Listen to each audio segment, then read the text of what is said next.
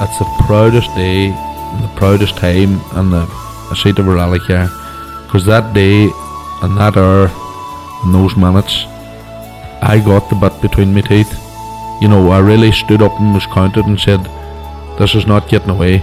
I remember when we pulled on our helmets, and, and, and Donald says to me, "What are we doing?" I said, "We're going for gold, Barrett." That's all we said. I can still picture that run. That was just the best, best run ever.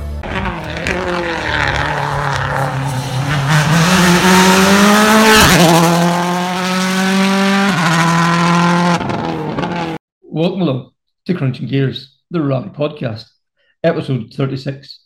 Uh, before we start, can you please like, share, comment, rate, all those things make a huge difference. And thanks for all the, the feedback this last few weeks. It has been mind blowing. Uh, without further ado, Connor Edwards, you're very welcome along as always. Kevin, thanks a million. Um, just probably getting to that time of year where there's less rallies on to talk about, but um, yeah, listen, delighted to be back. Yeah, and the, you know what we have to talk about um, this week, I suppose, uh, Rally Legends. You know, we're going to catch up with some of the the sights and sounds from Rally Legends. Uh, we'll also then look forward to you know the the who the young and up and coming stars of the future. You know, with some exciting you know young talent coming up through there. But you know, without further ado, you know, I think we need to start off with Rally Legends. Um, you know, I, I don't know even know, know where to begin. You know, the, you know, Kalle Rovanperä, Frank Kelly, Paolo Diana, Jari um, Matti. Jari Matti, you know, the cars, you know, Yeah. Lancia Delta S4s, 037s, Quattros. Uh, every time I look at it online, I, I just get green with envy, I think. Oh, absolutely. Listen, I, I could see the, the video clips and the pictures coming through on Friday evening, and it was just like, oh my God. Yes. it was just drooling at the mouth. Um, I've got a serious want on me now. Next year, I think That it's definitely on the list of, Yeah, of uh, uh, to go to. Yeah, it's you know it has to be up there on the bucket list. You know, Yeah. uh, like it must be amazing standing just everywhere you turn. There's something else jaw dropping. Uh, you, uh, know, uh, like it's a rally nerds paradise. I think, and I think I think we fit into that category. I know it definitely is. And interesting enough, um, Hyundai's ex team manager Andrea Adamo wrote a piece there this week basically kind of suggesting this is what the WRC is missing. You know, that it's bringing this spectacle, experience, and excitement to the fans, close to the fans. Yeah. And uh, he was more or less implying that, uh, you know, that's that's what the WRC needs to be doing.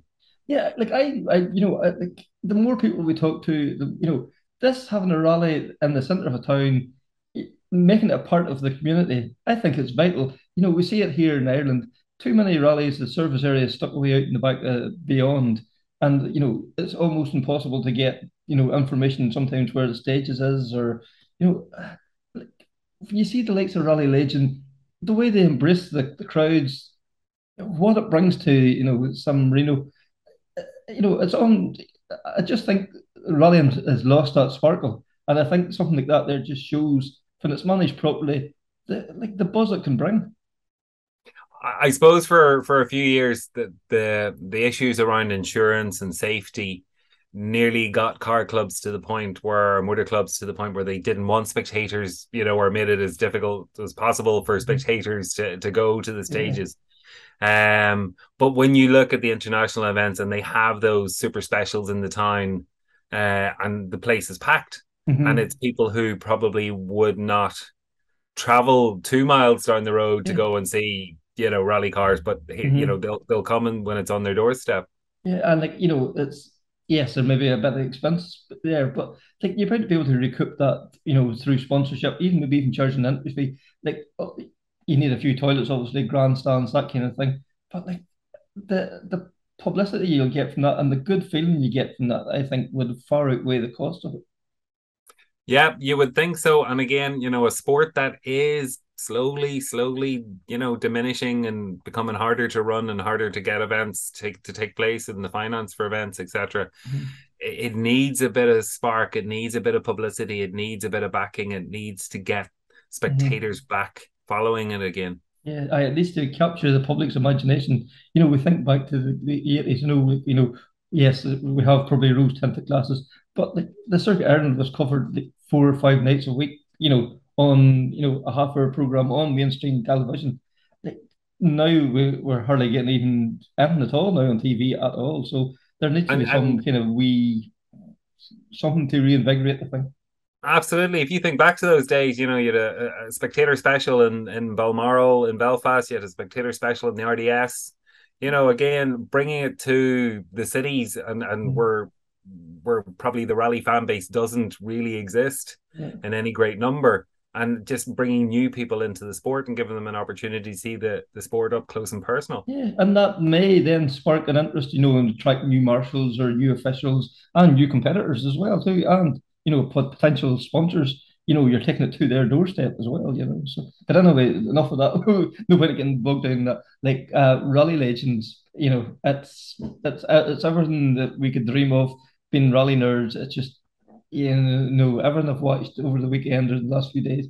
It's just as you talk about, you know, has put the the one on me and one of those legends, I suppose, is our own homegrown Frank Kelly. Um, so I spoke, caught up with Lauren uh, yesterday um, to hear some of the details, and I started off by asking her, "Is it all that appears on uh, social media?" It is 10 times better than what you see online. There's nothing like actually being here.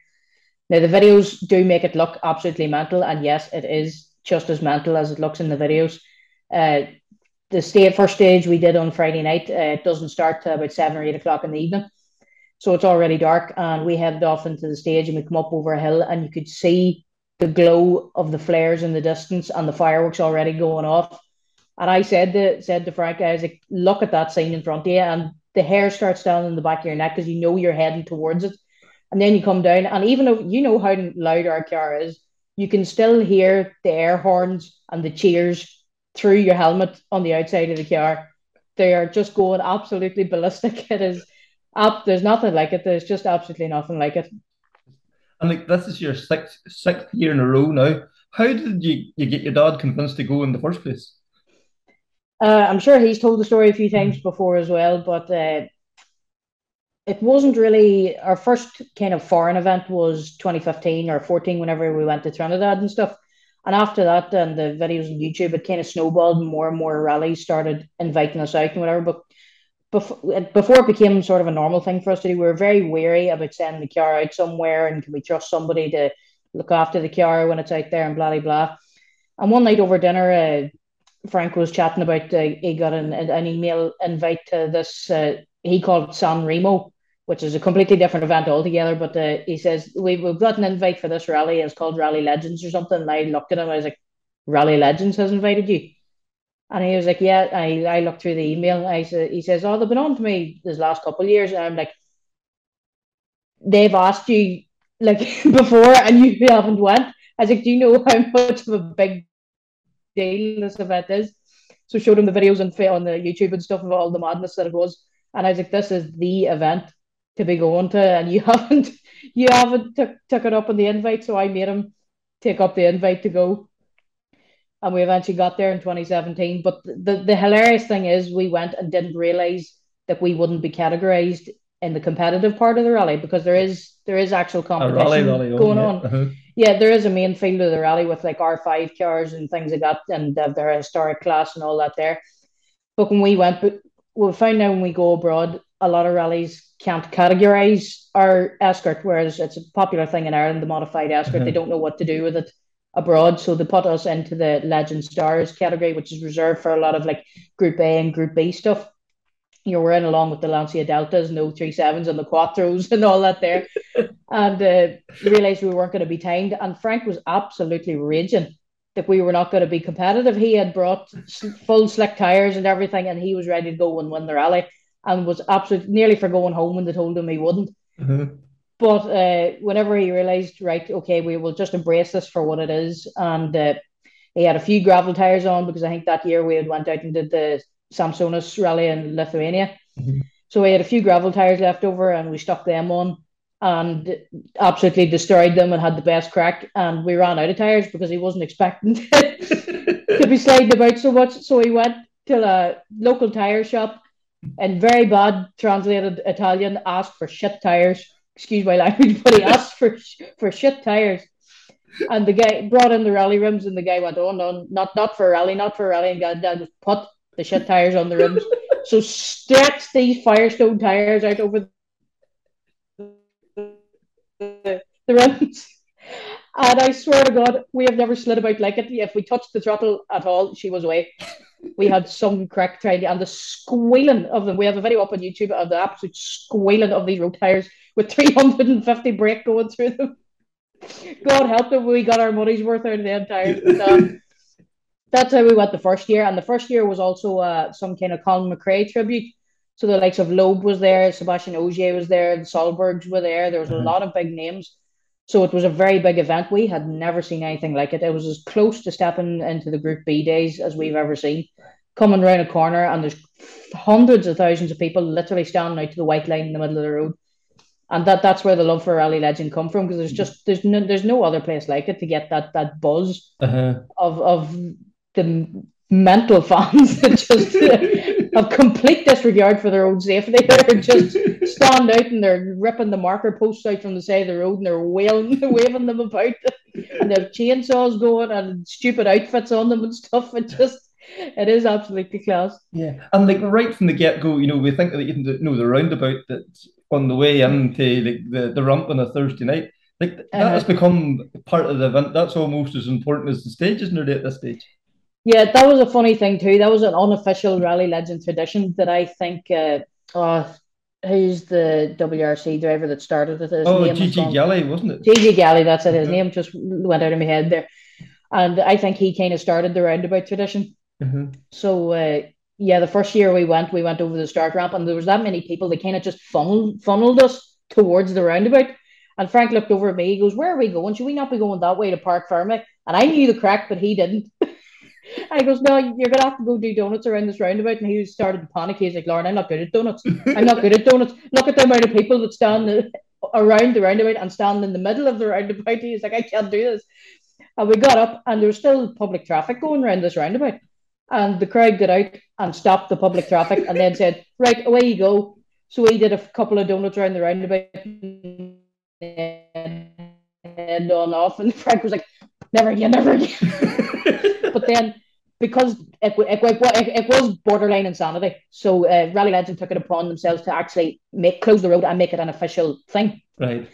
So for a couple of years there, they had this the the roundabout challenge where you were they selected maybe twenty crews or something. Unfortunately for Frank, we were always a part of them selected twenty.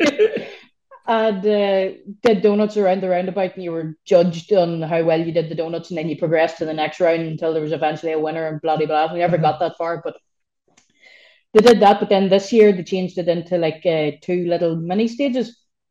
So they had like just a kilometer and a half sectioned off as an actual wee stage, which uh-huh. involved doing donuts around the roundabout and stuff. But that all happens on the Thursday evening, and then you're rallying all even all night on Friday, all day Saturday, and all day Sunday. So it becomes nearly a, a four day event, uh-huh. including this this roundabout crack on the on the Thursday. But it's brilliant because uh, there is the the big rally village that has the start ramp and uh, merchandise stands and all the big cars in there and historic cars that you can go look around and then everybody's out and there's literally must be I don't know, 10,000 people crammed around this one little roundabout in San Marino. I always say, I wonder if the locals are trying to get somewhere and wonder what the hell's going on.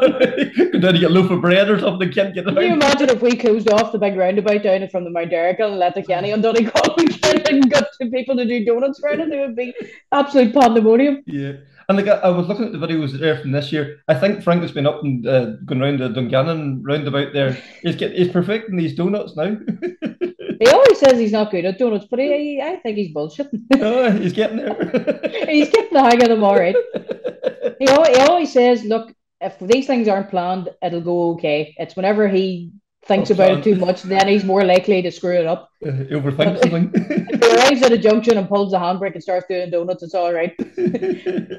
we we know. Come on, six years now. We know the crack about this roundabout, and yes. we've been around it that many times now. I think it'd be bad if we hadn't got the hang of it by yeah, now. For sure, for sure. And the uh, Paolo Diana and the Fiat One Three One and yourselves, you know, you have become almost, you know, a part of this event. You know, like it's you're one of the draws of the event. Like, what is it like being in that bubble? It must be some sensation. it is unreal. It's it's nice as well that they see us together. Uh, this year, Paolo was first car on the road, and we were second car on the road. Uh, he is their local hero, and he's a hero everywhere. Uh, he's very good with social media, but like ourselves, you know, we've just become the, these I don't know underdog Clampetts that just everybody loves because we have complete disregard for our, our cars. But uh, no, he, he's a fantastic lad as well, and uh, he, he's very very little English, but we still get have great crack together whenever we we meet up. And uh, as I say, being seated together is brilliant because we head off into the stage. And this last couple of years, we've been the very first cars to go in, so we're getting the crowd all wound up as the first the first cars out, and uh, they're out with the fireworks and the flares and stuff. And uh, anybody who's Diana fans seem to be fans of us, and anybody who's fans of us seem to be fans of him as well. So, uh, but they're very similar cars, really, the Fiat and the Escort, and mm. uh, we just throw them about very, very well. Diana throws it about a lot better than us, to be fair. He, he takes it to the extreme, doesn't he? he definitely takes it to the extreme. and like, you, you talk there about him being a local hero. Like, you know, you see how that all that razzmatazz and all that. Like, for somebody that lives local to that, that must be some feeling to see. You know, you talk about the thousands upon thousands of people descend in your hometown for such a great event. It must be brilliant. Yeah, yeah. Well, he has fans. We're lucky, like ourselves, that we have fans everywhere across Europe and abroad. But uh, even we came to say hello uh, at his service area, and his service area is very professional. He has the boys working at the car for him, and he has a merchandise stand. There's always merchandise flying out everywhere. And we arrived in just to say hello, and we ended up being there for nearly three quarters of an hour because it took us that long to get back to the car because that many people wanted photos and autographs, whatever the two of us was in the same place. You know, mm-hmm. it's just it it it's still always a pinch me moment. Like yeah. Rally Legends, they say this is our sixth time doing it, but there's still it never quiet it quiets down. They still yeah. haven't seemed to have get, got bored of us. No. So we we arrive and there's still a sea of people that's that's lining up to get photos and have a look at the car and stuff, and it just it never gets old. That feeling never gets old when you're driving down past Rally Village and there's people shouting and cheering and wagging, egging you on to do a lot of revs and a burnout here and there, uh-huh. and the and the police allow it. it would be it would be rude not to. Yeah, and and for yourself, like sitting in baby blue along with Frank there, like how you know, is it surreal even for you, even still now six years later, that you're you know there are people shoving something into you to get signed. No, is that you talk about the pinch me moment? Is that still as as surreal now as it was the first year? It is. It's still a bit strange. You know, people come to get photos, now. Like, "Do you want me to take the photo?" And they're like, "No, we want you in the photo." Uh, I'm like, "Okay, that's no problem." My highlight from this this weekend was a bunch of lads come with roadside marker posts, and they got me and Frank to autograph the marker posts. and I made Frank take a picture of us because I was like, "That is absolutely class." As like San Marino has bound to have lost at least 50% of its more marker posts this weekend between yokes hitting them and people ripping them out of the ground to take home as souvenirs. and then, no, it, it is absolutely it is absolutely brilliant. Uh, you know, the absolute passion at Rally Legend for all the cars and for everybody, yeah. but it it it really it never gets old. It's yeah. never it never gets old. And like you know, I look at the videos and you see, you know, you talked about like Lancias, Deltas, S4s, 037s you know, for like yourself as a rally fan, what is it like to stand there, look around, and go, "There's another Lancia over there. There, you know, oh, there's a Porsche over there. You know, there, there's a world you, rally car just driving past." You know, yeah, you'll never get another rally that has much variety between modern cars and the old Group B stuff, and then there's abominations like ourselves, it's a modified Escort or Diana's Fiat. You know, there's a bit of everything there. There's something for the, every rally fan and it's cool for me, you know, that never got to experience that era of cars, mm-hmm. getting to go see them for only ever seeing them on YouTube and videos and stuff, and now getting to go and look around. And some of them are the genuine cars yeah. from that era. Uh, there was a fella in a Lancia Delta who was uh, running just behind us one of the years. I can't remember which year. I think it was maybe 18 or 19. And he, very little English as well. But uh, we were looking at his car and it was a bit grubby looking. And uh, Frank said, you know, I think he'd give that thing a wash. And he eventually got talking to him and got talking enough to him. And uh, he come back into the car and he said to me, I know why the car's not washed. That is still the dust on it from the Safari Rally in 1987. And that part of the car is still cable tied from the roadside uh, uh, repairs. Yeah, yeah. That is how she left, and like that is just amazing that they're still Uh-huh. out being rallied and they're not sitting in a showroom somewhere. yeah. And uh, some of them are definitely not uh, paying any respect to them. They are throwing them about, which is fantastic. You know, yeah, it's, that, it's like, isn't that what they were built for in the first place? Really, think- exactly uh, for for the rally fan that is that is my generation. You know, as young as I am, that never got to ever experience them cars. It is the, the sound of an Audi Quattro makes the hair stand on the back of my neck, and Mhm. hearing that in real life is just absolutely class. Absolutely brilliant, brilliant. And then you know we're looking at the, this year. This is the you know the first full year you've sat with Frank. You know at rallies Mm-hmm. here at home, and you know you've been doing your tour events. You know the the tour events are probably a fantastic buzz. What is it like competing closer to home? You know, the likes of you know the West Cork or Donegal or these events. Do you still get a good kick out of those as well? Oh, of course. A lot of people ask, you know, which do you prefer? But they're two. They can't be compared. They're No. two completely different things. Uh, like Rally Legends, it is great to completely relax and go with the flow. Uh, because we're not timed, we do kind of take the piss out of it, where we Mhm. don't even bother going to any of the parc fermés, and we don't go to half the regroups. Like I come home with every time card I got this weekend because they don't because we're not timed. Half the time the, the marshals don't want to. They don't want it. Bother with you. So uh, any any of the time cards I got, I've kept. So that that's how laxy daisy it is, and it's it is it is nice. And being here six years now, I know my way about to the stages and stuff because they're always they're always the same stages year in year out. They might Mhm. change the start every now and again, or they might change a bit in the middle, you know. But I generally know my way about, so I rarely even have to look at the road book. It is nice to be fully relaxed and just enjoy a rally and enjoy putting on a show and all that. But then at the same time, like we come here straight after the Escort Rally in Belgium was our last event before here, where that was full on committed, full pace Yeah. tarmac rallying. There's nothing like that either. Whenever you're so concentrated on firing out notes and you're doing 120 mile an hour down a tarmac road, and the grip, the difference in grip level is insane. It's that that's really really exciting too. Like, but Mhm. that's what I mean. They're two totally different things. Aye. Ra- rallying home, yeah, it's it's really special to me. Some of the rallies at home, like Donegal or West Cork or the Bushwhacker or something like that, places that I have always grew up watching. Mhm. Dad come d- come down the state, and then I'm in the car going past the same spot where I used to stand when I was twelve years old, Mhm. And now ten years later I'm in the car. It, it that's something very very special, special to me. Um, And to have the Yeah, and- opportunity to share it with your dad as well makes it even that Exactly. bit more special, doesn't it? As well. he keeps saying to me, "Go find someone who can I actually actually drive." but that is, I, I, I, whenever no, it'll probably not be anytime soon. But whenever Frank does eventually hang up his helmet competitively, I will of course go and sit with other people because I enjoy me rallying. But yeah, it is something special doing it with Dad because there's that that bond between us, and uh, it's just easy Mhm. and it, it, it works and it's just it's convenient as well you know booking hotels and going abroad and stuff at least well I, I hope he can stand me at the stage I mean we live together we work together we rally together I hope he doesn't get sick of me but Mhm. But you know, there's that almost natural trust there. You know, you don't even have to think about it. You know, you're you're you know you're trusting him, he's trusting you, and it's just a natural flow to it. it's either that or we haven't got a brain cell Well, between there's, us there's always that possibility. I didn't want to say that, but you were thinking it but I said it No, uh, Frank always says there's like this this telepathic thing between us. Like it just uh, it just works. It just clicks. Uh, although I bet he never thought when he let me in for that one rally in 2015 that he, he wouldn't get married again. it all started in the Glens of Antrim, and here you are.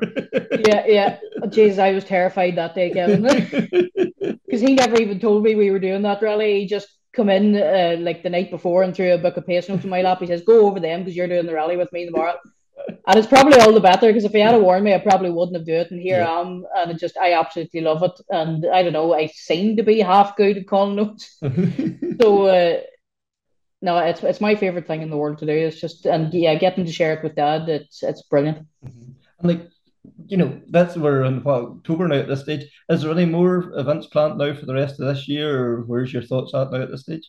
Yes, I think we have two more events planned. We're definitely going to Portugal in November for another Rally Legend style event, and uh, I think we have been talked into doing a rally the week after that in France.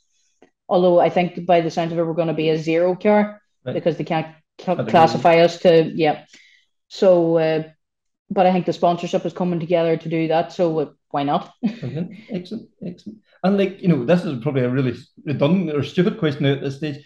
Do you still get the same buzz every time you sit in baby blue as the, you know that Glens of Antrim that day back in 2015? Is it still as big a thrill every time? Absolutely. I still get the nervous butterflies heading to the first stage uh, every, every time. And then once you set off and the rhythm gets in, it's it's all good. But now it's it's fantastic. It'll, it'll never get old. It'll never anybody who's ever sat in a rally car will know that feeling. That it's it's and like I still I have a big passion for rallying anyway. I still love going out to watch some rallies if, if we're not doing them or uh, even a rally legend there. Um, the last super special stage is around an industrial estate and we do that four times throughout the weekend. And because it's so laxy daisy, I let mum get into the car yeah. instead. So uh, dad let me sit in let me sit in the boot to go up to the stage, so I didn't have to walk, which gets a lot of laughs from people whenever we're going past. I'm hanging out the boot, getting my eyes stung to death by fuel. but uh, hop, that's grand. I hopped out and walked on up the stage to watch him go around the stage uh, myself, and just it was nice to enjoy the atmosphere as well from the spectator point of view. Mm-hmm. No, it'll it'll it will never get old. It will never get old. That's why Dad's still rallying. Yeah, I suppose that's true. so. it'll never you know, He keeps saying he's gonna uh, go historic next year, next year, yeah. next year. You know, get get away from the the, the two point five game. He, uh-huh. he he reckons he's getting too old for that crap. I think the win the Oscar special a few weeks ago begs to differ, but yeah, the fire's still burning. And then you know to wrap things up, like whenever you look at rally legends this year, you know you had Kalle Rovanperä uh, Jari Matti, and the, you know all these mm-hmm. other you know mega names in the sport. Like to have the current world champion there, and then all these cars. Can it can it get any better? But I suppose we say that every year. yeah, no. Look, Rally Legend. Uh,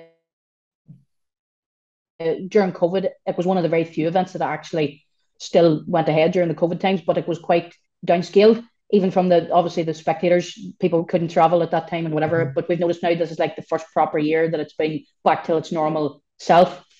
And it's great to see big names and the, things like that. Uh, we've been fortunate to meet uh, a few of them at Rally Legends and stuff for like uh, Mikko, this Hirvonen has come over to do, do some uh, rallies there in Ireland and stuff. I think we maybe met him first at uh, Rally Legend and got him talked into coming over to do an Irish rally. but uh, and we were fortunate enough to meet Kalle, not actually here. We met him whenever he come over to do the drift event in Ireland earlier in the year. And it's always funny that they know who we are. they've seen it and they go, Oh yeah, we've seen you on YouTube, you're the crazy guy with the blue Mark II Escort it is always hilarious, and uh, but no, they're they're great guys, and uh, that's the, that's what makes Rally Legends special. Is you've everybody from the wee man like us up till the current WRC champion in all eras of cars. Rally Legend. If if you haven't been, you're thinking about it, definitely go because it is just something to experience once in your life. So no doubt there that Lauren is definitely a chip off things. You know, there, there's no denying. You know, uh, the, the same mad sense of humor, and it's a pleasure to catch up with her. Um, you know, and then you know heading to Portugal and that Rally Legend event in Portugal is looking very exciting as well too. So no doubt we'll be looking at that come closer to the time. Um, somebody else that was at uh, Legends at the weekend was Killian Cronin from the Rally DNA Rally DNA podcast, and I thought we'd catch up with him just to hear, you know, how spectators, you know, how do you get there? What's it like? all that type of thing, you know. Um, as I say, Killian, you might not recognise the face, but you'll know the voice. Um, their their podcast is Nerdville, you know. I'm sure they'll not be they'll not be offended by me saying that. They you know they are the level they can go into. It's a, always a joy to listen to, and the stories you hear are just something else, you know. So again, the first question I asked Killian was, you know, is it ever we see online? it's everything you see online and more really because it, it is the experience uh, it's the spectacle and, and, and soaking up the atmosphere i think which is really special and even the stuff you don't see that when you're when you're wandering around service like you know there's no big videos of fellas you know we spend as much time you know crawling underneath cars and you know and, and it's so open which is the great thing that it really brings it close to the fans like you could spend as much time and you could sacrifice a couple of stages to get more time in service, no bother, and everyone is very willing to let you close up to the cars and you see something next to you, you're, you're on your hands and knees or you're lying on your back underneath, looking at how the subframe is mounted onto an Accent WRC and reading the rebound settings off the damper and stuff, the detail that you don't just get to see anywhere really, you know.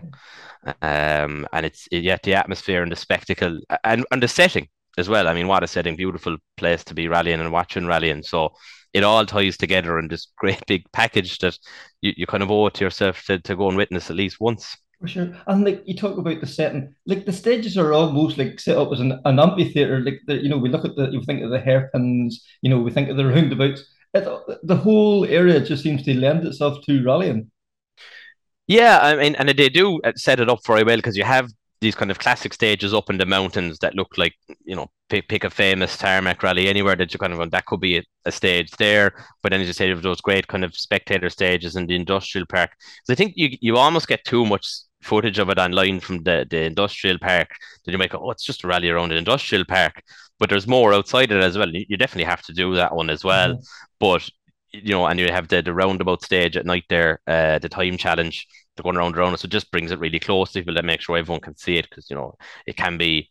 It's not that difficult to get to stage, but you know yourself. It, it's sometimes people are rushing for time, mm-hmm. so there's an opportunity for everyone everywhere to do whatever they want to do with it.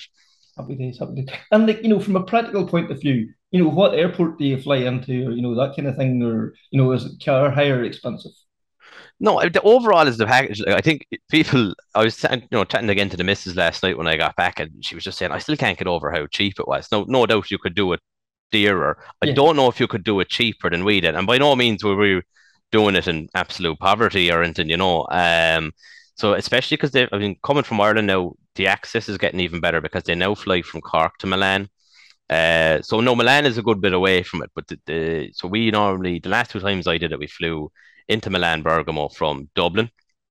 Uh, so now we can fly out of Cork, which is a lot, obviously a lot nicer on this end of the journey. Mm-hmm. Um, it's about three and a half hours from Milan to Rimini or San Marino if you're staying in Rimini, which we were. Um, but it's it's a fine it's it's autostrada all the way. But you know what what we've always done or what I've always tried to do is make sure you leave time on, on either one end or the other because Italy has pile stoffer outside of Legend as well. So and they're, they're all very close to the same road. So like 10 minute detour off the motorway, you can get to Modena, Maranello, Imola, Sant'Agata, yeah, the Pagani factory. Then you've got the Alfa Romeo Museum in Milan.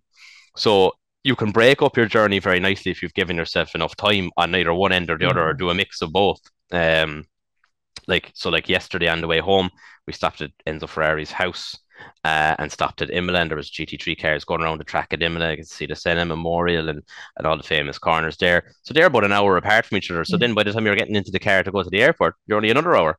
So it breaks it up. So I don't mind the driving. I'd rather do the drive on that end than have a longer drive when I get home, you know. Mm. Um, so car hire very reasonable. Like we had a medium sized car, Hyundai Bayon or something like that. I'd never heard of it. But anyway, we all fit in it anyway. Uh, uh, and it, it got it got driven very gently over the weekend. Um, Car hire company take note. yeah, yeah. Um, so the whole so there was five of us stayed in one hotel. There's two lads next door actually owned by the same hotel. So there's seven of us all went over. It's two rental cars, but say for the five of us to travel kind of together, it worked out as between the flight from Cork uh, although Jamie flew from from the UK, obviously. Uh, for, for, so for me, it worked out flight from Cork, hotel, and rental car was two hundred and fifty five euros. Where would you go? Was it like it wouldn't take yeah. you to go for like the three no. days, or you know, to even to Galway or even to West Cork or anything for that kind of money? You, you wouldn't you wouldn't get a look at. Yeah. Absolutely not. I mean, that's your accommodation for if you're going to see an international rally at home. Mm-hmm. That's what your accommodation is at minimum, like minimum, more, yeah, more, more, yeah. mm-hmm. more in most cases. Um, like over there, fuel is like we used, I guess, kind of two and a half tanks of fuel over the course of the weekend. Uh, so whatever that was, I think it was kind of a seventy quid fill. We used yeah, two and a half of them. So that's not too crazy. We we threw money into a kitty for food and fuel. So fifty quid each into a kitty food and fuel. That kind of saw us through most of the weekend. Um, so yeah, that's all very reasonable. I mean, yeah. there's not much to argue with that. Yeah. Um, and then if you're yeah, where out, would you go? If you're eating out uh, uh, again, it's just you can be as expensive or as cheap again as you want to be, probably as well. There, pretty much. I mean, there isn't there isn't much opportunity to be sitting down in restaurants or whatever, mm. but there's plenty of food vans and and and even on the stages there'll be just some lad with a table and and grilling up grilling up uh, sandwiches and sausages or whatever, yeah. and he's there two euro, and you get your kind of sausage roll, yeah. and he has cool Moretti in the fridge plugged into a generator, like in the middle of the mountain, you know, as well. But if you're down the service park, just food vans galore, mm-hmm. and it's not, you know, again, the Italians don't do bad food, no. so the food you're getting out of, you know, the greasy service van is still, it's like restaurant quality, you know, and it's not expensive. I think we sat down to dinner twice, you know, uh, the last night and first night or something like that, you know, and, and mm-hmm. even that was very reasonable because we choose to stay in Rimini because it's so reasonable. It's only 20 minutes from the stages and there's a lot more choice for accommodation. So the great thing about that is Rimini is like a holiday resort in the summer, but it's off season now. So everything is empty and most of the restaurants are closed. So there isn't a big choice to eat, but you'll find them all right. Yeah, and, and like that makes the hotels and Airbnbs a lot more reasonable from its kind of yeah. season as well, too, doesn't it? Exactly. So that's why it's so affordable because San Marino is quite small and doesn't have a lot to offer in accommodation. Mm-hmm. So that and that's naturally booked up quite early. Uh, and to be honest, like some of the areas in San Marino, it's as hard to get in and out of there to get onto the stages than it is to drive down the dual okay. carriageway from Rimini. So it works out really the same.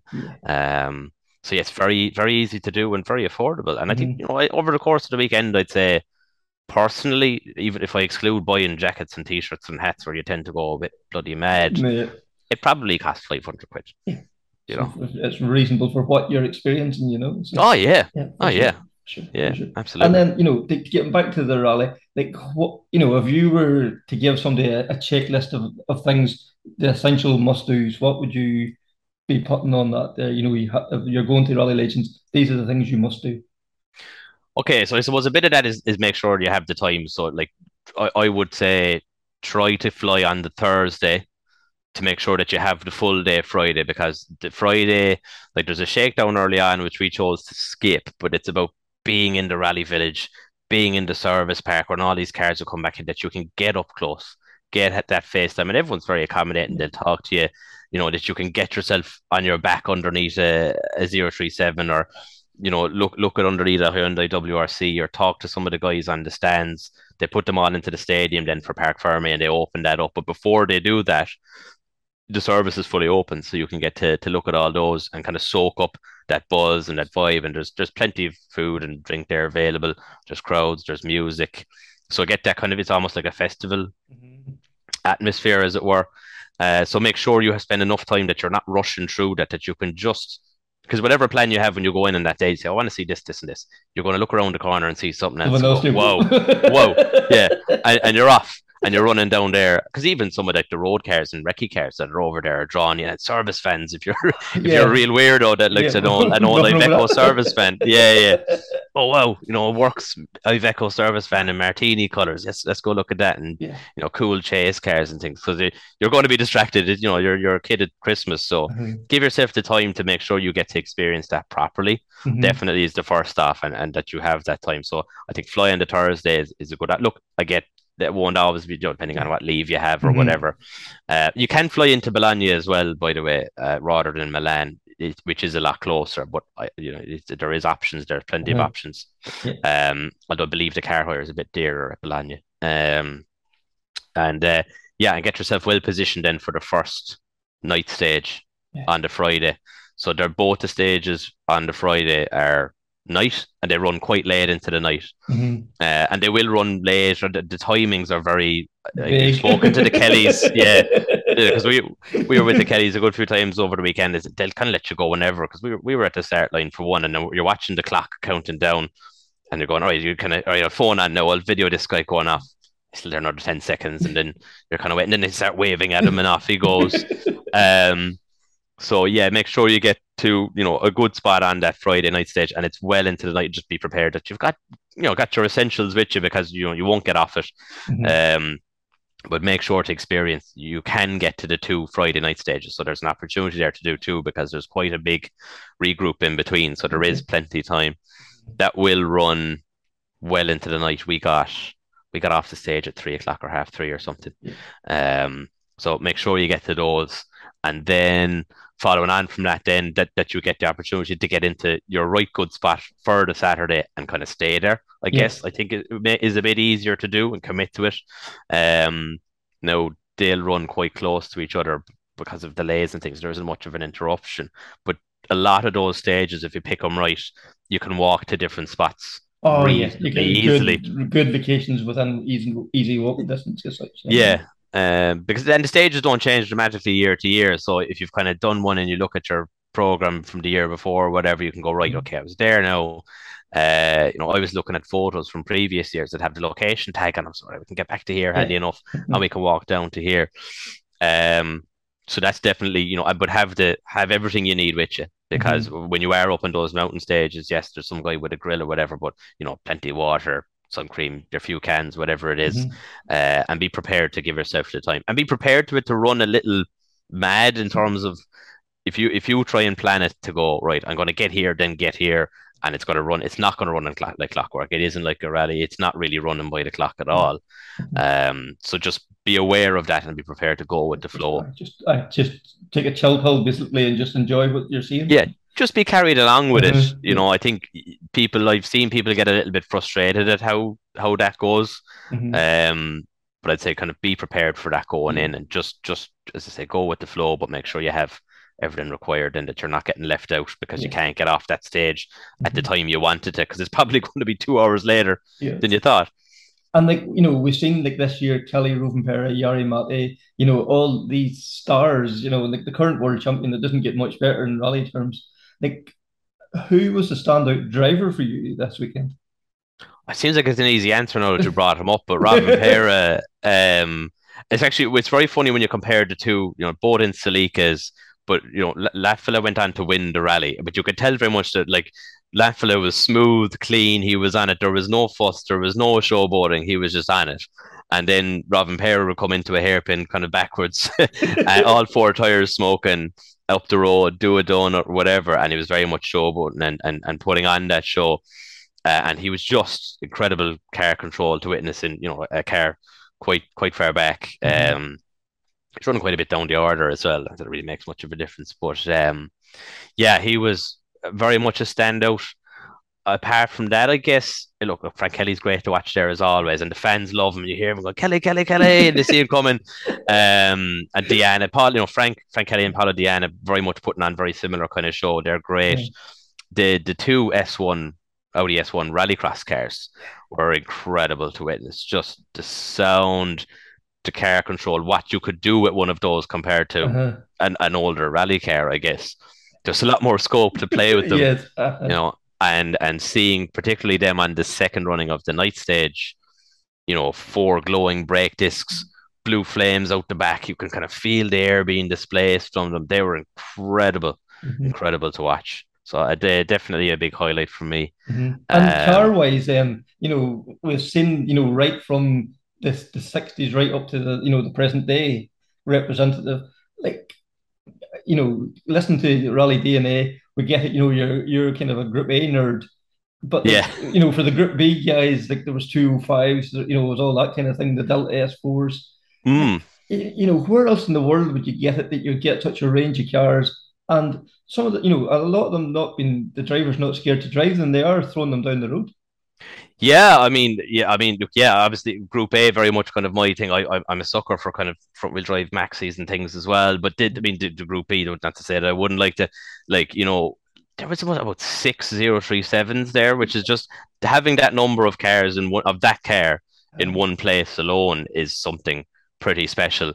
And there was one in particular, I think it was in the West, kind of tobacco colors. You know, it was a little bit rattier, Uh-huh. you know, but I was driven, be driven hard, you know. I, you know, the, the problem with a, some of these kind of historic kind of show events is that look, they're they're maybe being old by owned by kind of maybe an older chap or kind of gentleman driver, and, and obviously you don't want to break these cars; they're very wealthy, so or, or they're very expensive rather to to replace parts. So you can understand why people won't necessarily want to kind of hang the arse out of them a bit. Yeah. But absolutely, there was a couple of those 037s driven hard. There was two two of those S4s absolutely we're getting you could see the difference in the guy who was kind of looking after and showing Yes. the car to everyone Mhm. to the guy that was, you know, broad sideways in the 037. and like, where would you see that? And as I say, that number of them in one place. Mhm. And you can go right, like, there's a car for everyone there, Ah. you know. Um, and the, the, difference in how they were being driven across the field, yeah, fair enough. But Mhm. you still got to see it. Yeah. And that's what's important that the cars are out on stage. And that's what we have to remember. Like these, like if, if you break a, a gearbox in a, an S4 or even a, an Impreza or you know whatever, it's, Mm. if you could like, it's not even if can you afford to fix it. It's can you even Yeah. get the parts to fix it. You know, it's to probably like probably like maybe only one or two parts around the world now to fix a, a gearbox or something like that. Exactly. So they, that's the way, you know, it's great either way. Like, I'd much rather see uh, a 027 being driven slowly on stage than go look Uh, at one in a, in a shed, yeah. you know. Uh, Mhm. So, because I mean, I'm sure that has quite still the potential to go wrong or to break anyway. So it's still, Mhm. it's a really, but it's a really brave man then to, Throw it down the road. Yeah, exactly. Uh, but there was cars for everyone. I mean, th- where do you start with the car list? You could be here for the day. yeah. You know, as you say, you- the the Group B machines there. There was a Pikes Peak Audi Quattro. There was an S1 E2. It was, was a replica, but a very good one. Mhm. Uh, and he was certainly driving it on. 106 Maxis, which big fan of those. I was really taken with a Saxo Super 1600, um, Mark II Escorts of, of all kinds. Uh, 131 Abarth's Max Gerardo had his over, which is a really nice car. Um, sure, yeah, Group A and Pretzels, Group A Galant VR4. There was two Galants. One one was out of the rally quite early, unfortunately. They lost the wheel. They were they kind of hit a curb and it blew the wheel off on the Friday night. So unfortunately didn't get back going. Accent WRC car really, really like as well. X Harvin and Fiat or Focus WRC. Uh, two, uh, there's probably three or four Impreza WRCs, two, two two door ones, Mm. uh, and uh, two uh, uh, sort of S S seven uh, there as well. X Burns car. Uh, so yeah, uh, the the guys in the Ladas great to watch. Yeah. The Hungarian Mhm. lads, they're always great lads to watch. Yeah, you could just keep going on and on and on. It doesn't matter what you're interested. If you're interested in rallying, you're going to like a lot of stuff anyway. Yes. But you know, if you're a fan of a particular period, it's you- all got you there and covered. more. Yep. Uh-huh. got you covered, and Yeah. there'll be something to surprise you. You know, a whole heaps of modern cars like R5s. There's 2017 spec Fiesta WRC, which I'd never Seen before in the metal, so that was great. Mhm. Uh, and a Citroen C3 WRC as well. Uh, and there was an i20 WRC, but it wasn't being driven just on, on show. But it, Mhm. it showed a lot about the caliber of car we were saying. That the, the i20 WRC was kind of shoved in the corner of the service park on the Sunday, and nobody was looking at it. Nobody bothered that. No. No, we're all fawning over Clio Maxis and things. Uh, so so to wrap things up, then, if you could describe Rally Legends in one sentence, what would that sentence be? oh, that's a tough one now. uh, oof. I suppose big atmosphere, big crowds, big noise, and it's just you just owe it to yourself as a rally fan to do it. Really, I think it has to boil down to that. Killian, can't say much further than that. Thank you very much. Thank you, Kevin. Thanks for having me on. It's a great podcast, and keep up the good work. Oh, listening to Killian, it's just made me go want to go him even more. And uh, on that note, Killian's actually said if anybody does want to reach out to him to get some advice or his thoughts or guidance with regard to going to Rally Legends and his hints and his tips, yeah, feel free to reach out either via Twitter, Instagram, or through the Rally DNA page. Um, but yeah, I, I think I might be one of those people reaching out. Um, and Kevin, then we also caught up with Ronan Comerford, one of uh, our up and coming young stars at the moment. Uh, certainly, uh, great interest in, uh, in in Ronan's career to date, and we're very curious to see how and how he's getting on and where he's going in his career. So we caught up with him earlier. Yeah, I, and I started off by asking him, you know, what his plans were, were at the start of 22, and it snowballed from there. Well, to be honest, I didn't plan to do half the events that I'd done. Um, at the start of the year, it was just sort of, um, I know in the national we had planned to, to do it. Um, and then applications opened at the end of last year for the academy. Um, so I applied for it and I was successful then in March. Um, it was actually just the week before we started the national championship in Mayo. So um, it was a privilege to get into that. And since then, it has opened many opportunities and the experience that I've been getting so far this year from every member um, across every department, you could say, of the academy has been fantastic. Um, also, like joining new drivers, um, Ryan uh, who I sit with in the Mark 2 Mhm. um, we had planned on the national championship for that. So, um, which we have now finished and we have done quite well in. And uh, then I joined Joe, Joe Kelly, um, from the Circuit of Munster, and uh, joined them under a basis of like a long-term co-driver type. So um, I'll be working with him hopefully in 2023, and uh, it, just overall, generally the year has been really good. There's been um, quite a few ups, quite a few downs, as Mm. there is with rallying. So um, generally overall, it's been really, really good. Yeah, like uh, for me, I think one of the highlights is you know uh, Joe won in the European Rally Trophy, the junior section of it, and like you played your part in that as well. I know you come a wee bit late to the party, but like for Joe, and only you know still very early stages of his career, that's a fantastic achievement. Yeah, it's been really good now. Um, as I say, I only joined Joe uh, in Munster, which we used it as a warm up for Donegal. Um, so it was basically the ERT trophy, uh, junior, which he won, and um, was very happy to have played a part in getting him to winning it.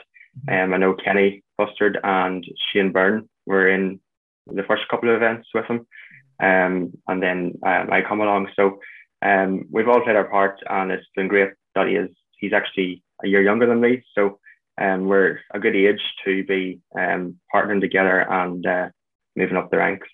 For sure, for sure. You know, because like you know, we expect big things of Joe in the coming years now, and then you know, like uh, Banna Beach is coming up now at the end of the month, and there's another new name to Irish rallying that's not familiar to many. I would say. Yeah, true. Um, I received a message um, a couple of weeks ago about that, and um, we have been in talks, and it came through just the other day, and uh, I'm very happy uh, to be sitting in with Ashley. Ashley's South African, and he has done many WRC events. Um, he's done a couple of American events. He's done uh, South African, and he's done a French championship um, in his Peugeot, and that's the car that we'll be using in Banna. So um, we've been having talks back and forward and planning and using schedules and stuff. So we're getting to know each other a bit more before the event, and then at least then our work would be a wee bit easier then when we go to the event. Yeah, and like that's probably one of the advantages of you know you were saying earlier about with the MI Academy. You've you know been, you've been jumping in with different drivers. Like that holds no fear to you now. You you can jump in with somebody. You know you you build up that relationship online first before you get. But then, but whenever you get to meet Ashley, then it'll be natural when you get into the car. There'll be no no fears there. No, it'll not be any fear. Um, thankfully, fear nothing played its part. Um, if it did, I don't think I would be doing it. Um, but uh, no, it isn't. It's the academy has done so much for me. It's um, it's first of all heightened my understanding of the overall co-driver because um, my father was a co-driver for 15 plus years and still is. Um, he sort of took a wee bit of a backseat because I'm coming along now, so um, the support from him as well. Um, as and the academy, as I say, the members of it. Um, I know Alan, Sean, and John for start, um, for keeping the whole thing running and putting their trust in us to do it. Um, and Alan is in the background doing our fitness, and Gemma and Daniel them with nutrition. So we're getting a load of aspects there that um, is a privilege to be got to be getting because it's not something that everybody would get, and um, to have all that behind you as well, it makes it a lot easier. And it makes you want to well it makes me anyway want to push on because i know the support's there.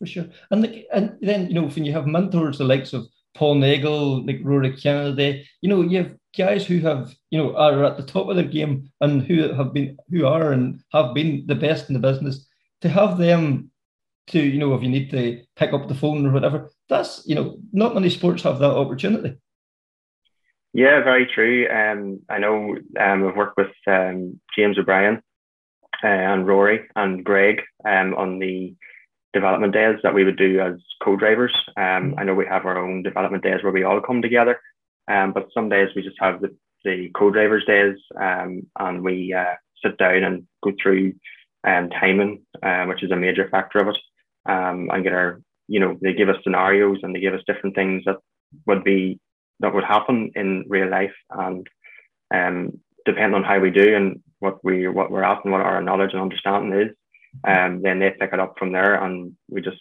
give it our all like you know like you know in football in terms it's like having Roy Keane to show you how to do something. You know, it's it's. I think it's unprecedented. I think it's a fantastic opportunity for for guys like yourself at such a young age to have that knowledge that you can know you can tap into at any time.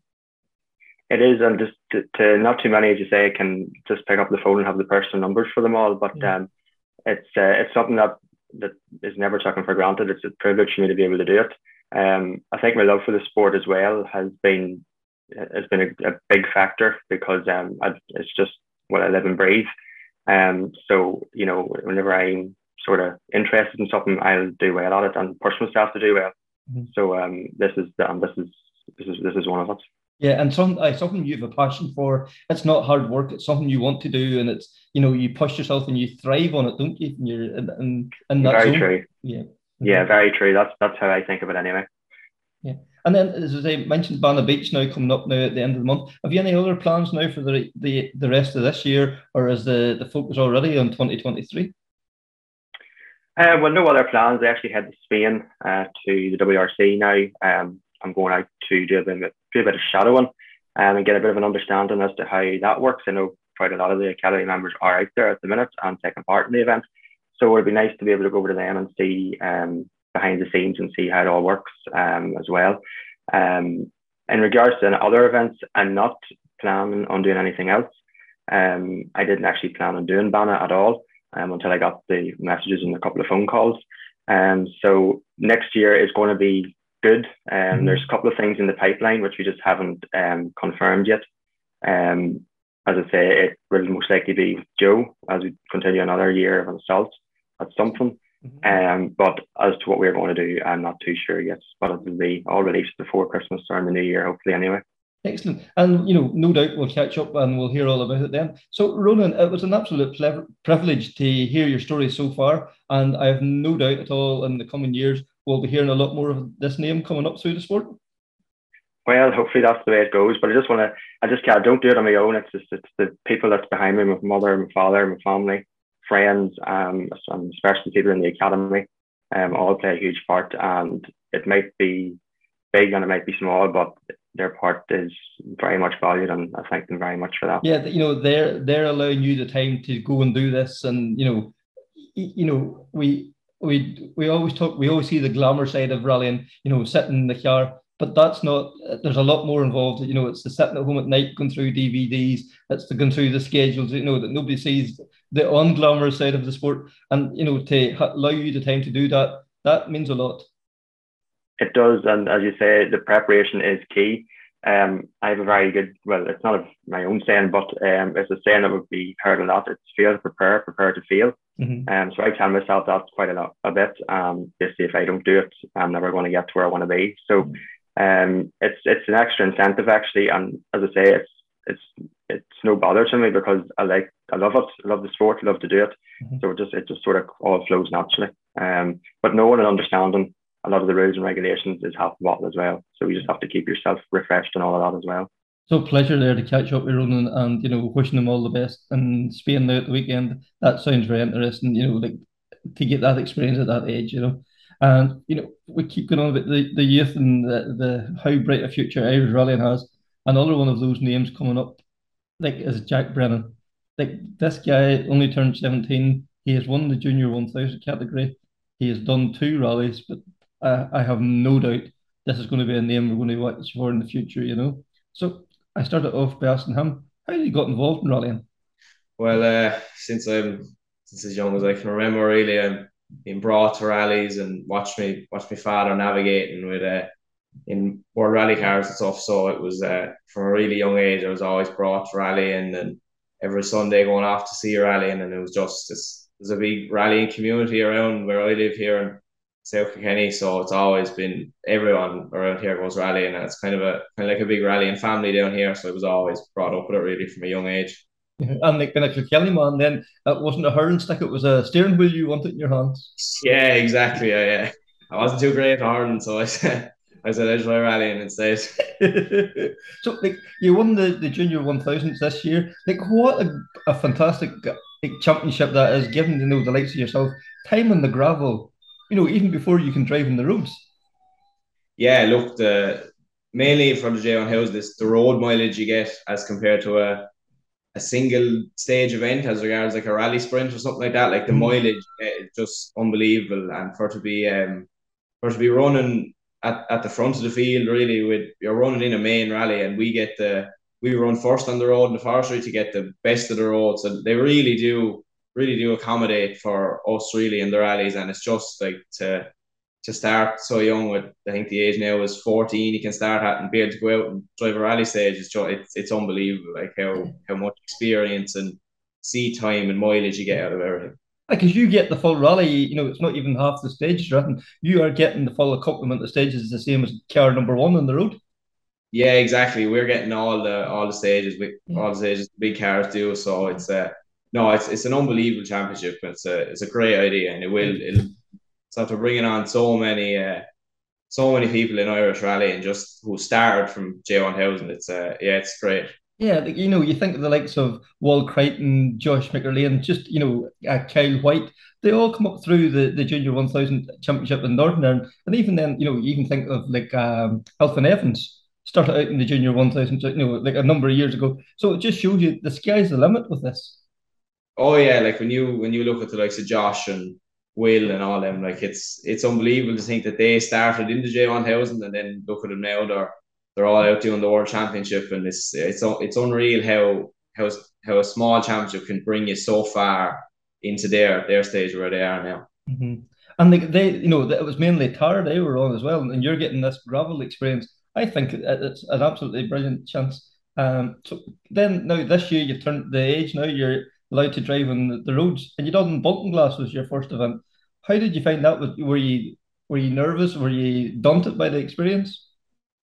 Yeah, well, yeah, I was nervous. To be fair, like it was, uh, it was the first time driving a left-hand drive car. Really, was the was the biggest thing, and uh, just a lot of stuff. I was really, uh, I wasn't used to the likes of going recce in and having a look at the road before you. Like in the forestry, we don't get a recce, so it's just watching the DVD and Killian Duffy, and it was all different left-hand drive and the first time on proper Irish tarmac roads and it was all it was all a learning curve really. Like we we set out at the start of the weekend, say, look, we'll uh, we'll take our time, we'll build our pace throughout the throughout the rally, and we one hundred percent we we want to get to the finish because just for everything and the way it all came together, we just we really wanted to get a finish in the rally, and we did. So it was a massive learning curve, and uh, no, I, I was delighted now to finish Baltinglass, and it was just an unbelievable experience. Yeah, and le- left-hand drive, like if you you know if you want to progress in your career, you have to go left-hand drive. And I suppose it's like everything else. It's like learning to ride a bike. Once you get used to it, it'll become more natural. Yeah, like I didn't towards the towards the end of the day, I was kind of getting more used to it, as in regards just building up your speed, especially through the likes of uh, likes of chicanes and stuff, where you kind of had to position yourself on the road. But uh, no, by the end of the day, I, I built a lot of confidence. All the nerves were gone, and it was just uh, I really enjoyed the rally. And then for your second rally, you go to Sard- Sardinia. you know, it's not the usual route. Like, you know, what a brilliant chance. Two days of rallying. So, you know, even better, lo- loads more seat time as well. Yeah, like with Sardinia, it was uh, it was a shock at first, really, because I didn't I didn't really see it happening or coming until I was till I was on a on a flight away to Sardinia on early, very early Wednesday morning, and it just kind of it all kind of came a bit quick. I didn't it probably didn't hit me until I did land, but uh, no, Sardinia was an unbelievable experience. I couldn't have, I didn't dream of having that experience of doing a European rally for for definitely three four years at the least. But no, Sardinia was just it was unbelievable just to get out there and see um see all the see all the European rounds, and it was just. Uh, no, it was unreal. The roads were uh, the roads, and I suppose um, I suppose making pace notes were probably the two hardest things to get used to because I I never would have made my own pace notes before, and uh, look, uh, the the people around me made it a small bit easier for me. Like I mean, navigator John McGrath, who's just uh, I couldn't thank him enough for Sardinia for mm-hmm. helping me make notes and just the experience that that man carries to sit in the car with me is just unbelievable. Like he's uh, he in with some of the best men in the country, and I just I genuinely couldn't thank him enough for all he helped me for in the last in all the J one thousand and uh, especially Sardinia because I I was I was very new to making my own notes and we made them and by the by the end of the the end of the two two or three passes we had of him, I was happy. And then when I used him in the rally, I was I kind of got more confident throughout the whole rally that I was able to trust my own pace notes more. And uh, no, it was just a it was a surreal experience. Really, I didn't it didn't really it didn't hit me until I was after landing on the plane that I was doing what I was doing. Yeah, and then you know you come away with Crystal at the end of the rally too. Like so, like, yeah. that, that has to be a good a good two days rally, and really, isn't it? yeah, like it was uh, it, it was hard. It was a hard to I hadn't really experienced an event that long before, and then on the on the Saturday evening we had three stages in the dark, so there was a lot of uh, there was a lot of new things brought into that running. But look, I just I, I just took everything as a as a come and I, I slowly progressed on in the speed and especially the car I was driving like the 208 R2 like the the Rally 5 car in Baltinglass was a big step up from the from the J1000 but the R2 was a, a complete different ball game step up again so uh, no look by the end of the weekend I was uh, I was getting more confident and with that the, they're two very different cars the Rally 5 and the 208 that the Rally 5 is turbocharged and the 208 is not. So you really have to you really have to rev the 208 out to get the maximum out of it. And yeah. just it took me a couple of stages just to get that into my head that to you have to drive harder just to get the most out of the car. But yes. no by the end of the rally I was I was more happy with my times and I was feeling more comfortable in the car. And uh, yeah it was just uh, it was unreal. Yeah. I think you know all those things that you talk about you know night stages uh you know making your own pace notes that's something that most drivers are maybe two, three years down the line. But that, I think that will stand to you, you know, because the sooner you, it's a bit like the left-hand drive. The sooner you start to do them things, the more easy they become. It's not like it's not, you know, in a year's time you're going, oh no, I have to drive in the dark. I have never done that before. You've done it now. You know, you've made your own notes. I would say the next rally you do, you, will probably be more confident. You, you'll probably will make your own notes rather than revert back to like pace notes again. Yeah, well, like for whatever whatever rally I do next, if it's tarmac or anything, I, I will be making my own notes. Like it, it'll be hard to go back to to let's say buying pace notes and adjusting them yourself again. Mm-hmm. So no, I think it's I, I will I will stick to it now just for it's, I nearly prefer to make my own notes for just just for myself really just yeah. moving mm-hmm. forward I would prefer to make my own notes so yeah. like you were saying Kevin the the younger you start, the more easier it'll become over time. For sure, for sure. And then you know, like looking forward, have you had more plant this year, or you, you, you sort of like in your mind's eye looking forward to next year already? Yeah, uh, well, for the for this year, I still have the I still have two rounds of the more Motorsport Ireland Junior Rally Series left. One in uh, the Rally Sprint in Carrick-on-Suir in three weeks' time, and then the last round is in uh, is in December in Mondello and that's in the J1000 car. And I have one round left of the Autocross Championship then in the Carcross Bowie in Birr in at the end of November.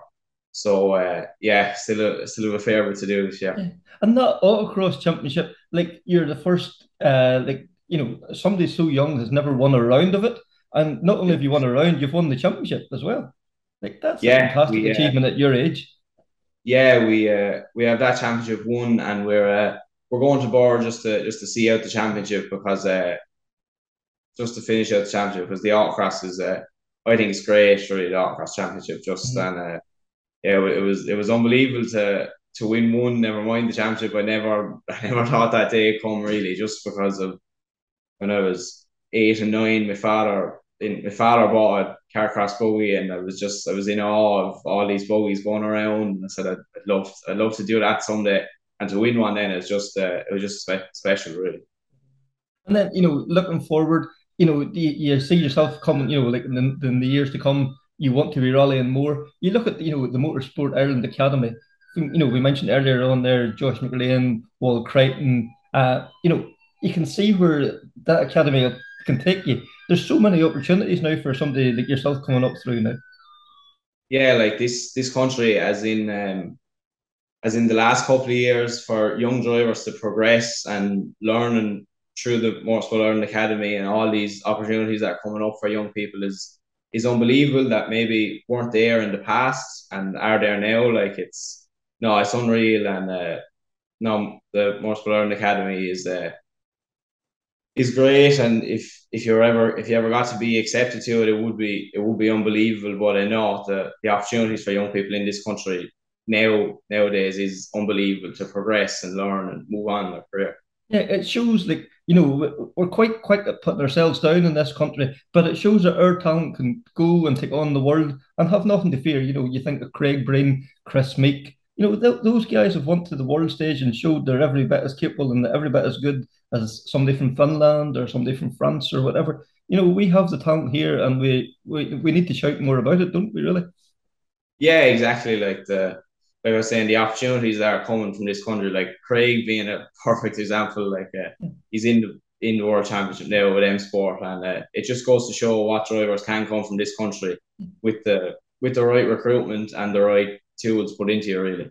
For sure, for sure. And then you know to wrap things up, you, you know you want to progress in rally. Where would you like to see yourself in five years' time? You know, we look at Kalle Rovanperä, you know, at yeah. 22 years of age, a world champion. Would you like to, you know, keep progressing up the ladder yourself?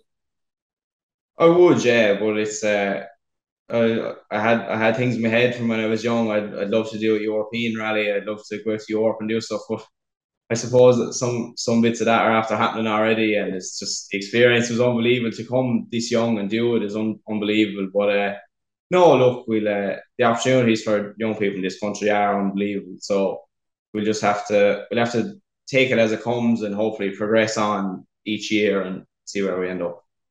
I really do think you know the future of rallying in this country is in safe hands, and we have such amazing young talent coming up through. So, uh, and it's good to hear from them as well too. Um, this weekend coming, um, Rally Spain, um, the, the penultimate round of the WRC. The, you know the driver's title is decided, but there's still a lot to play for going into the weekend, Connor. Absolutely.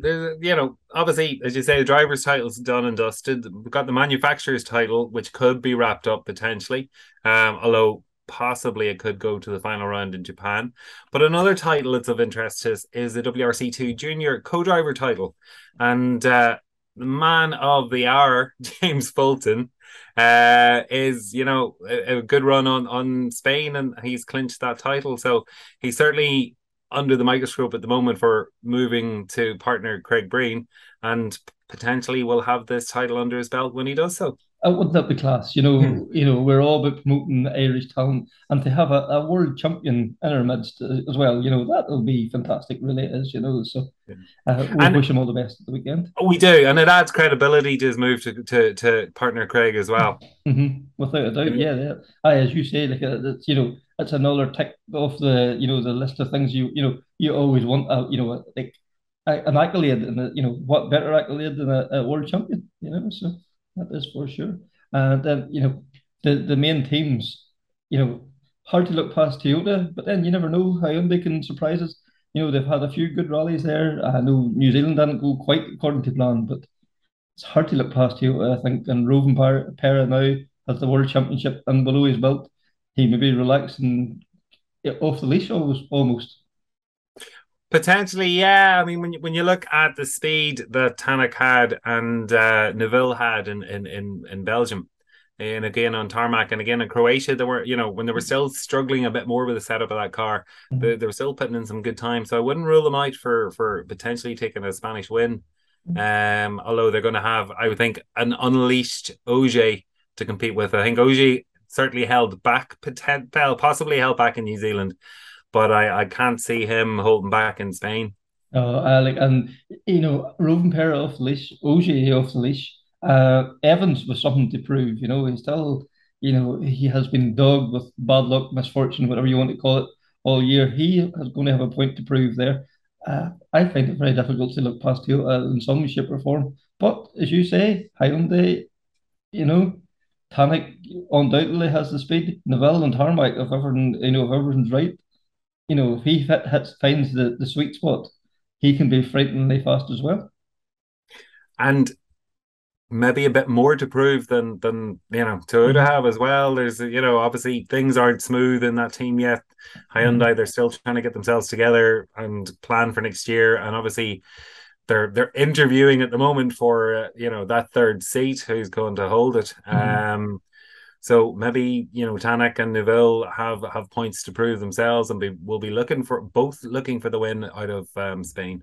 Mm-hmm. Absolutely, absolutely. And then you know M Sport, our own Craig Breen, hmm. um, without a doubt, like he's going to be wanting a strong performance. You know, yeah, he's had a you know we talk about you know misfortune and bad luck. He's had his a fair rub of bad luck. So at some point his luck has to change.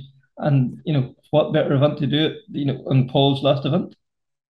Absolutely, there's that bit of extra incentive for him. Um, also, you know, the Puma's pretty decent on tarmac, and, and you got to remember it's first win. Okay, maybe with a bit of black ice, but you know Monte Carlo is, is pretty much an asphalt rally, mm-hmm. um, and and the the Puma was mighty quick on that. Um, so yeah, if it all comes together for M Sport, absolutely they could have a decent um, run in Spain, but it, it's kind of you just don't want to jinx them. Yeah, no, that's for sure. That's for sure. And you know, it's almost going to be a home event for them as well. Like the amount of Irish that seem to be travelling out to Spain in the next day or so. It's it's it's frightening. And I think I'm going to only one left here. You know, I'll off the lights and I'm going to bed. I think because there's going to be nobody else here. Uh, yeah, uh, yeah, yeah. I think you're going to be pretty lonely there. All right, there. From what I hear, there's a huge contingent, but like we've also got quite a bit of comp- competitors going out there as well. You know, you've you've Josh McErlean, um, with James Fulton. We know we've William Creighton with Liam Regan. They're out in the Hyundai. Um, you know, you have Grace O'Brien, Ryan Caldwell, Aoife Rafferty, um, Jay Coleman, Adam Kofi are out there as well doing some of them are just doing recce now as opposed to actually competing. And then also you have Kyle McBride who's, you know, doing a bit of servicing for for um casers. So uh-huh. yeah, like you know, it's, it's brilliant to see, you know, uh, the the Irish involvement goes right from the you know your rally one cars right down throughout the field, yeah. and then you know even in through you know the service park and all. You know, we keep saying this, but we have so much to be to shout about and to praise. You know, and that's what yeah. this this podcast has always been about: right. is promoting you know how good this wee country is. Absolutely, and don't forget Aaron Johnston. Yeah, you know, again, mm-hmm. a, a, good result here with Takamoto will will help you know they've had a phenomenal year. That New Zealand was their first kind of blip. Mm-hmm. Um, so potentially again they could have a a, a strong result. Mm-hmm. Yeah, and like you know, Japan still to come, but like I think that you know, for mainland Europe and on our time zone as such, like this is probably as close as we're going to get. You know, we're not going to sit up half the night trying to watch the results come in from Japan. Well, some of us might. but you know, I think that this is as close. If the championships all get wrapped up here, Japan might lose a wee bit of the sparkle. But you know, we know how unpredictable Spain can be.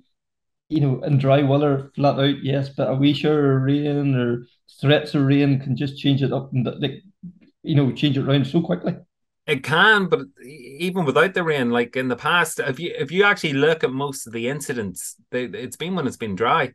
You know, OJ ripping the wheel off in the the polo when he was on for the win, um, which allowed Mikkelsen to to take it. What was that, 2015 or 2016? Mm-hmm. Yeah, you know, Takamoto last year, very innocent. Um, you know, miss mishearing a note and boom, that was him gone. He was out. So, uh, you know, it's it's amazing. A lot of, of because of the high speeds yeah. Spain can catch you out and it can bite mm-hmm. uh, in the dry. Because as you say, they're going so fast, and you know the limit of, of adhesion. You know, sometimes they just that wee fraction over, and it just can get away from. And you know, there's obviously it develops a racing line as well. And if they go off that, there's muck or whatever dragged out, and they can get onto it, and the cars it's gone, and that's it, isn't it? So. Absolutely. Sure. Uh, if you remember, Kalle Rovanperä was was making cuts and had to do a very deep cut last year and just about got away with it. That's for sure. That is for yeah. sure. Mm-hmm. And one final thing, but I suppose before we wrap up completely, is Michael McDaid and Declan Casey in the Wyedean Rally at, um, at the weekend.